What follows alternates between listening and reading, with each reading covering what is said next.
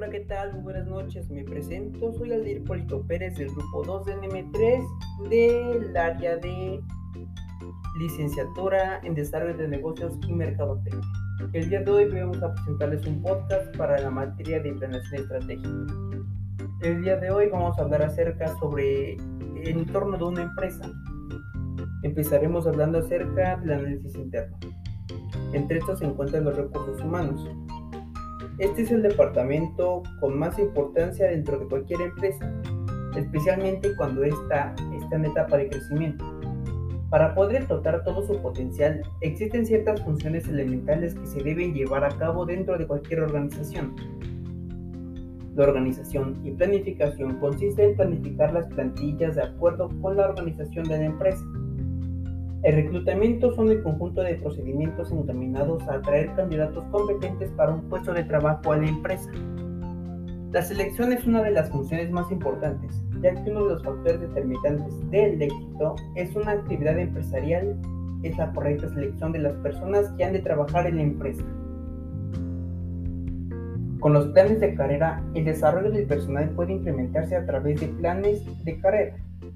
La formación de los trabajadores permite al personal de la empresa adaptarse a los cambios que se producen en la sociedad, así como los avances tecnológicos, las condiciones de trabajo y de los riesgos laborales asociados que proceden a la implementación de medidas de prevención y de protección.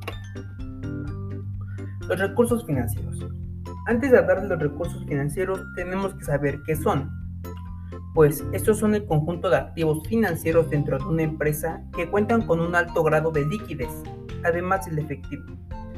Estos recursos se componen de préstamos a terceros, dinero en efectivo, depósitos en entidades bancarias, propiedades de acciones y bonos y tenencias de divisas, entre otras cosas.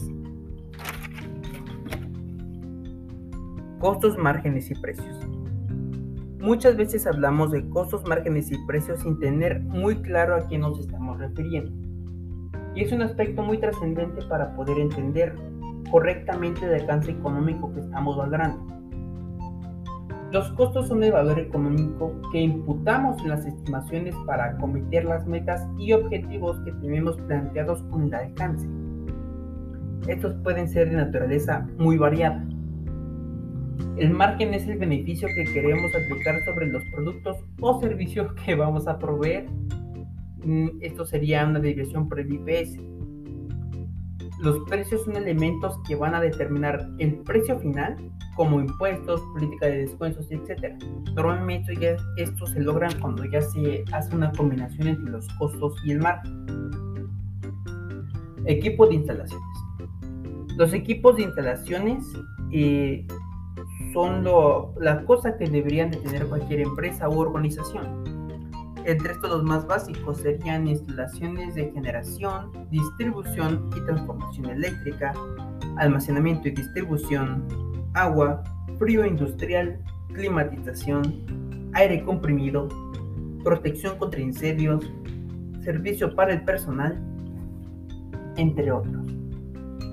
Layout es un término de la lengua inglesa que se utiliza para nombrar el esquema de distribución de los elementos del diseño. Eso sería como una forma de cómo se podrá organizar estos tipos de equipo y de instalaciones dentro de una empresa. En los análisis externos se encuentran los requisitos legales entre los que se encontrarían acta constituida ante el notario, solicitud por uso de sueldo, Disculpen, es que me letra suave.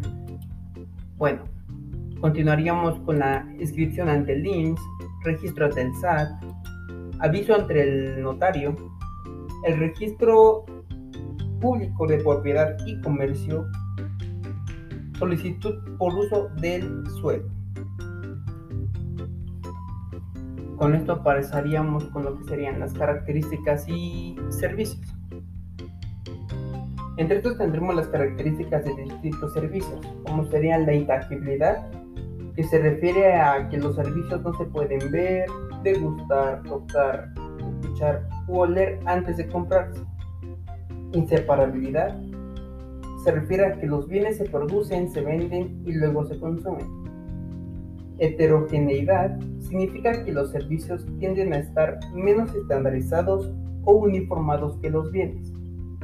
De carácter perecedero se refiere a que los servicios no se pueden conservar, almacenar o guardar en el inventario.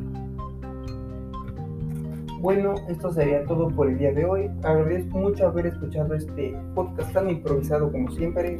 Y bueno, me despido y hasta pronto. Adiós.